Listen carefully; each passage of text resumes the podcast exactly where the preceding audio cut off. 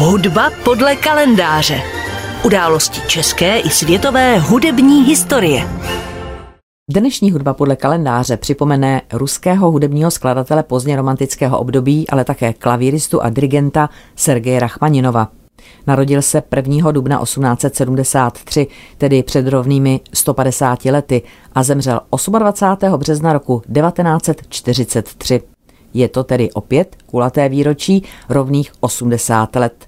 Dvojnásobný důvod, proč si hudební odkaz Sergeje Rachmaninova připomenout.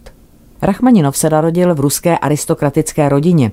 Jeho otec Vasil Rachmaninov, vojenský důstojník, získal sňatkem s dcerou bohatého generála Lubov Butakovou věnem pět venkovských statků.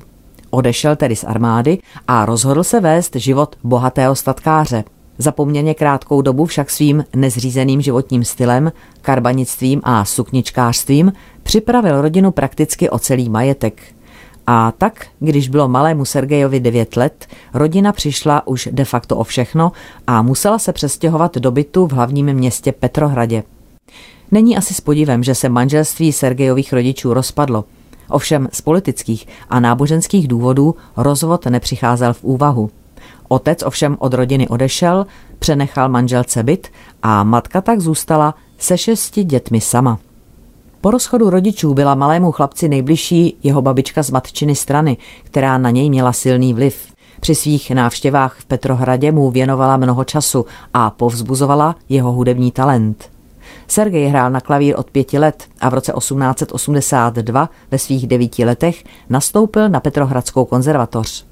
Kvůli nekázni a neuspokojivým výsledkům ovšem musel odejít a rodina mu opatřila soukromého učitele Nikolaje Zvereva, který měl sice poněkud neortodoxní metody, ale výtečné výsledky u svých žáků.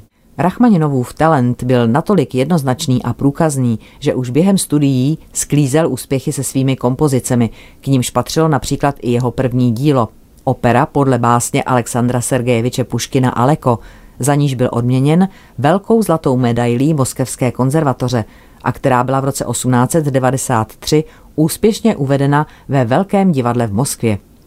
Z té doby pochází i Rachmaninovovo slavné preludium Cismol pro klavír, jež mladého skladatele definitivně proslavilo a které pak musel hrát aspoň jako přídavek na všech svých pozdějších koncertech. V roce 1894 se Rachmaninov bláznivě zamiloval do vdané Ani Lodžinské. Věnoval jí svou první symfonii, ve které vyjádřil své vášnivé city. Bohužel bylo toto jeho dílo orchestrem tak špatně připraveno k premiéře a přestože je dirigoval Aleksandr Glazunov, ani sám autor svou symfonii při prvním provedení nemohl poslouchat a odešel z koncertní síně předčasně. Druhý den bylo toto dílo strháno i hudebními kritiky – Rachmaninov se nervově zhroutil a následující tři roky v podstatě nenapsal ani notu. Díky šťastné schodě okolností byl však představen řediteli moskevské soukromé operní společnosti, milionáři Savovi Mamontovovi a ten mu nabídl místo druhého dirigenta pro sezónu 1897 až 8. Tady také začalo jeho celoživotní přátelství se slavným operním pěvcem Fyodorem Ivanovičem Šaljapinem. V roce 1901 Rachmaninov dokončil a za nadšeného aplaudování publika uvedl v Moskvě svůj druhý klavírní koncert.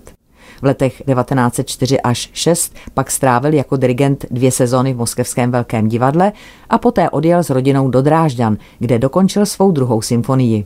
V roce 1909 podnikl svou první cestu do Spojených států amerických a právě v USA byl poprvé uveden jeho proslulý třetí klavírní koncert. Po těchto dílech následovala v roce 1909 symfonická báseň Ostrov mrtvých, inspirovaná obrazem malíře Arnolda Brecklina a chorální symfonie zvony, v tomto případě inspirovaná básní Edgara Alana Poa. Po změnách politické situace v Rusku na počátku 20. století přijal Rachmaninov nabídku na koncertní turné po Švédsku obstaral potřebné formality a 23. prosince 1917, tedy po říjnové revoluci, odcestovala celá rodina z Ruska, kam se už nikdy nevrátila. Ve svých středních letech si Rachmaninov dobře uvědomoval, že rodinu uživí nejlépe jako dirigent a klavírní virtuos, než jako skladatel. V této době už měl na kontě 39 ze svých konečných 45 opusů. Po krátké době strávené v Kodani a Štokholmu se v roce 1918 s manželkou usadil ve Spojených státech amerických. Zpočátku tu trávil veškerý čas nahráváním svých klavírních interpretací na gramofonové desky a koncertováním. Stále se snažil udržet také kontakty s Evropou. Založil vydavatelství Tyre a v něm vydával díla ruských skladatelů, kteří také emigrovali. V roce 1930 si nechal Rachmaninov postavit vilu ve Vegisu u Lucenského jezera, kde nacházel potřebný klid po rušných pracovních cestách, koncertování, dirigování a nahrávání. Poté, co v roce 1931 podepsal manifest, který vyšel v The New York Times a kritizoval sovětskou kulturní politiku, bylo v Sovětském svazu na tři roky zakázáno hrát veškerá jeho díla. Po roce 1934 složil Rachmaninov některá ze svých vrcholných děl, ku příkladu třetí symfonii, dále pak například Rapsodii na Paganiniho téma a symfonické tance. V roce 1938 jím hluboce otřásla smrt přítele basisty Fyodora Šaljapina, kterého několikrát navštívil v pařížské nemocnici. A protože situace v Evropě vedla k začátku nové války, vrátil se společně s manželkou a starší dcerou zpět do Spojených států amerických a i přes tíživou situaci se stále snažil komponovat. Sergej Rachmaninov zemřel 28. března 1943 v Beverly Hills v Kalifornii na rakovinu po náhlém zhoršení zdravotního stavu. Jeho ostatky byly uloženy na ruském pravoslavném hřbitově ve městě Kensico ve státě New York. Rachmaninov patřil k posledním ruským romantickým skladatelům a protože žil na přelomu století, byl ovlivněn jak starými, tak i novými tvůrčími styly, což mu dělalo problém. Miloval hudbu rimského Korzakova i Petra Iliče Čajkovského. Podobně jako Čajkovský byl toho názoru, že silná melodie je schopna přetrvat na věky. Díky tomu, že mnohé ze svých skladeb nahrával na válečky, máme díky těmto dochovaným zvukovým nahrávkám možnost obdivovat jeho osobitý styl, v jeho době označovaný za naprosto originální a také avantgardní. Hudba podle kalendáře.